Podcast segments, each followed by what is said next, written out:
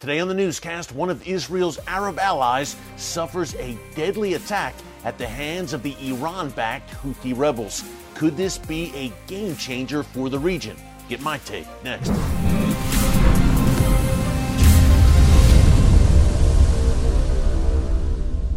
Hey folks, Erick Stakelbeck here. Welcome to the Watchman Newscast. A very busy few days on the national and international fronts. Of course, we had that hostage crisis outside Dallas, Texas over the weekend. A radical Islamist who was demanding the release of an Al Qaeda terrorist took four people hostage inside a synagogue.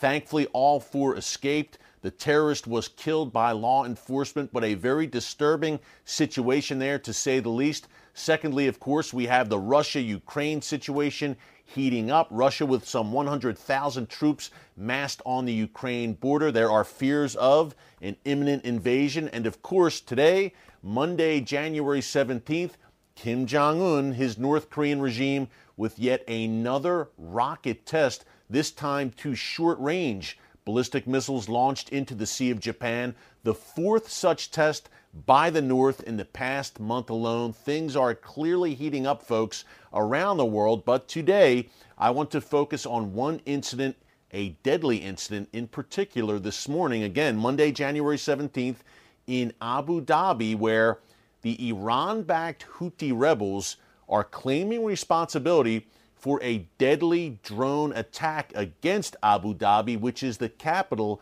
of the United Arab Emirates. Now, first with the details, and then we'll give you a broader analysis. Here's what happened according to officials in the UAE an unknown number of explosive packed drones uh, struck targets in Abu Dhabi. Number one, uh, three fuel tankers at an industrial area ignited.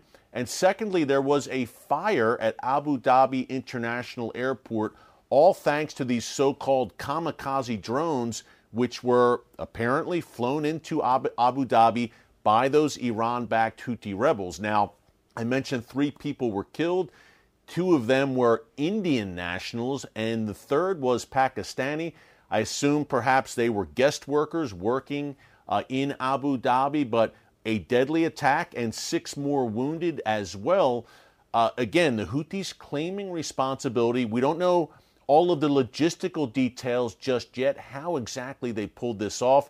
As you can see there on the map, Abu Dhabi sits right on the Persian Gulf, right across the Gulf from Iran. And as this attack unfolded today, a top Houthi official was reportedly in Tehran meeting with Iranian President Ibrahim Raisi and other top Iranian officials. You have to say, folks, pretty interesting timing there. Now, this is part of Iran's continued drone onslaught in the region. We've told you about this many times here on the newscast.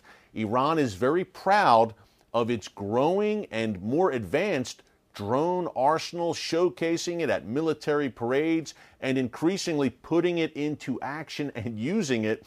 Hey, uh, look no further than Iraq and Syria, where these Iran backed groups, these proxy terror groups there, have launched drone attacks time and time again against bases in Iraq and Syria housing U.S. troops, including several earlier this month. And of course, Saudi Arabia has really been the main testing ground, so to speak, for these Iranian drones, which the Houthis have used time and time again on a practically daily basis, it seems, uh, to strike out against targets, all variety, all sorts of targets inside Saudi Arabia. Many times the Houthis will combine these drones with a ballistic missile onslaught to present a kind of hybrid threat.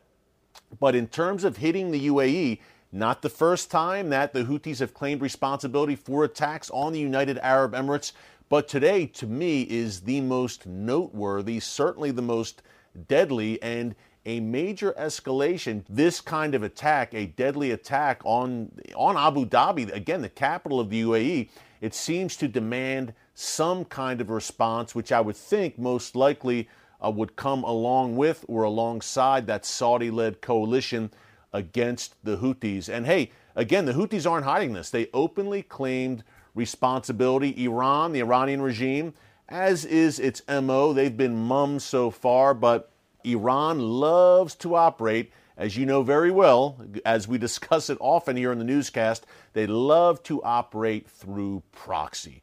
They will equip, arm, and train these various proxy groups, whether it's the Houthis in Yemen, Hamas and Palestinian Islamic Jihad in Gaza, Hezbollah in Lebanon, or those various Shia militias in Iraq and Syria. Iran has not only equipped them, armed them, trained them, but they have succeeded in forming, number one, a ring of fire around the state of Israel, essentially surrounding Israel on all sides with proxy terror groups armed to the teeth with attack drones and ballistic missiles. But also, now, folks, if you look at the map, think about it. Uh, Iran has also succeeded in forming at least a partial ring of fire around Saudi Arabia and the UAE, whether it's Iraq, uh, whether it's Iran, whether it's Yemen. Saudi Arabia and the UAE are also in a bit of a precarious position geographically, surrounded by Iranian allies and proxies. Now, the UAE, one reaction to this Abu Dhabi attack earlier today is that the UAE is asking the United States, reportedly, asking the Biden administration to place the Houthis back on the terrorist list, the State Department list of specially designated terrorist organizations. Now, remember, earlier, well, last year now, in, in 2021, when the Biden administration took office, shortly after he took office, one of the first moves he made in the foreign policy realm was to remove the Houthis from that terror list. Now, the Trump administration had placed the Houthis rightfully on that list the Biden administration took them off. I suppose they were expecting the Houthis to suddenly change their spots and change their behavior. That didn't happen. The opposite happened, and the Houthis have gone into overdrive in the past year since that designation was removed. Now, clearly, the Biden administration uh, extending an olive branch, I guess you would say, to the Iranian regime by removing Iran's allies, the Houthis, from that terror list. I mentioned in the intro uh, the UAE is indeed an increasingly important ally of Israel. And the fury that Iran and that Iran backed axis has against the Abraham Accords nations, I'm talking UAE, Bahrain, Morocco in particular, Sunni Arab nations who have chosen to align themselves with Israel against that Iranian axis. That fury is very real by the Iranian regime and its allies, and they're grouping Sunni Arab nations, in particular those Abraham Accord nations, together with the Jewish state. It seems as if in these latter days God is separating the wheat from the tares, the sheep from the goats when it comes to the nations. You have Arab nations that have bravely, in my view, aligned themselves with God's land, the nation of Israel, and on the other side you have the enemies of Israel. Again, the dividing line could not be more stark in these Bible times in which we are living. The prophetic chess pieces continue to move on the board, and this Abu Dhabi attack uh, folks, a major event in my view, and fallout will be felt from it, I feel, in the coming weeks and months. We'll keep a very close eye on it for you here on the newscast. Thanks for joining us today. Until tomorrow, God bless you. And remember, never hold your peace.